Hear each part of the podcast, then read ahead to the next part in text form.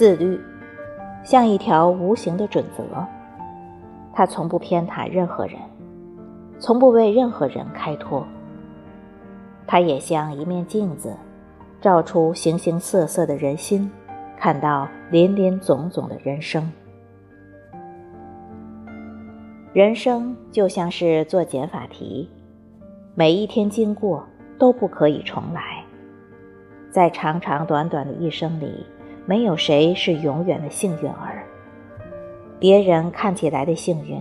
其实不过是他们看不到的努力罢了。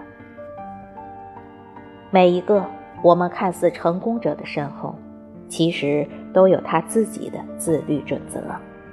都经历过一段孤独而美丽的旅程。自律是一段寂寞的路，是没有人陪伴，没有人鼓励，没有人喝彩，没有人参照的一段自我蜕变的旅程。也许是漆黑的夜晚，漫天星辰陪伴时埋头苦学的坚守，也许是微凉的凌晨，虫声蛙声陪伴的晨跑锻炼者的毅力，也许是别人繁旋几管灯红酒绿，而你伏案书写的坚持，也许是别人大快朵颐口味熨帖时你健身节食的自律。生活中，我们似乎总是听见有人感慨自己不够幸运，但是我们却听不见他在感慨自己不够努力。当自律的人克服了一切懒惰，拒绝了一切诱惑，抵制了一切舒适，而走在重复了多次别人看起来枯燥无味甚至是沉闷的路时，其实二者的距离就已经逐渐拉开，渐行渐远。人们似乎总是可以分为两类，自律进取的和懒散怠惰的。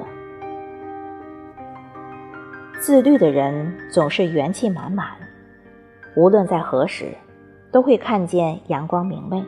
都不会退缩，洁身自律，而不会随波逐流。即使身处暗夜，他也会高唱，黑夜给了我黑色的眼睛，我要用它来寻找光明。即使伤痕累累，他也会温和地笑着说，世界已痛吻我，我要报之以歌。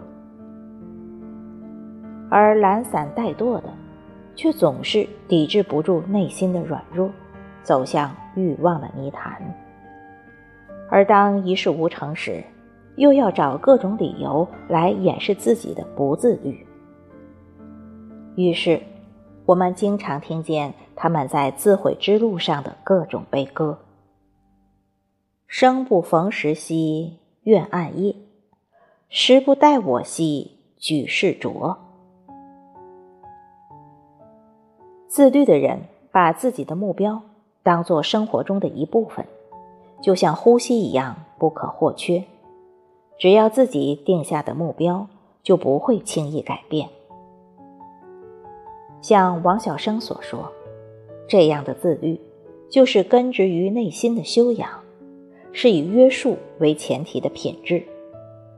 看似苦行僧一般的枯燥寂寞，实际上那是一种人生的标准，一道智者的底线。能自律的人，就是将每一个孤独的日子铺成了一个个台阶，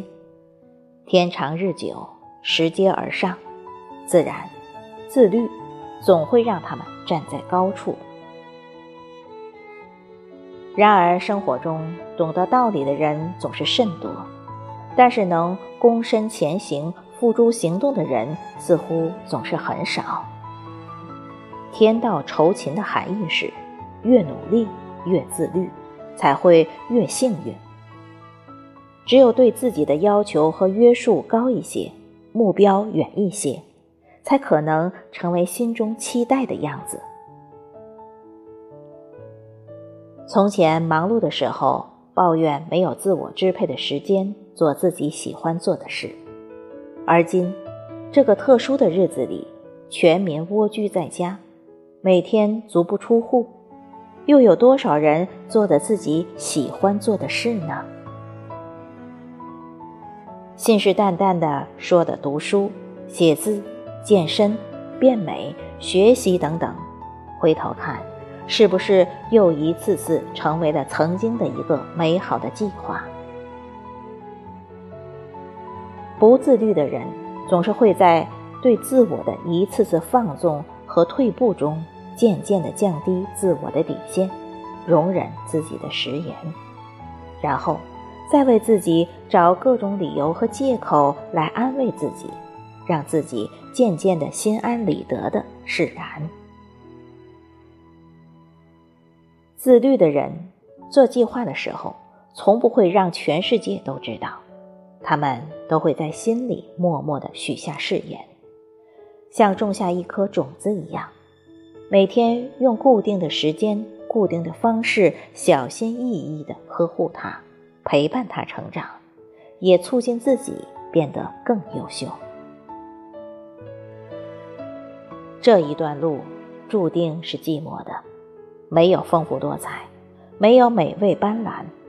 但是静默坚守的自律时光，恰恰是一段涅槃前的黑暗，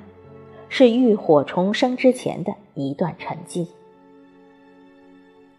眼中有方向，心中有准则，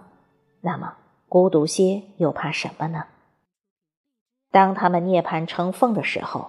就会一飞冲天，非梧桐不栖，非炼石不石，非礼泉不饮，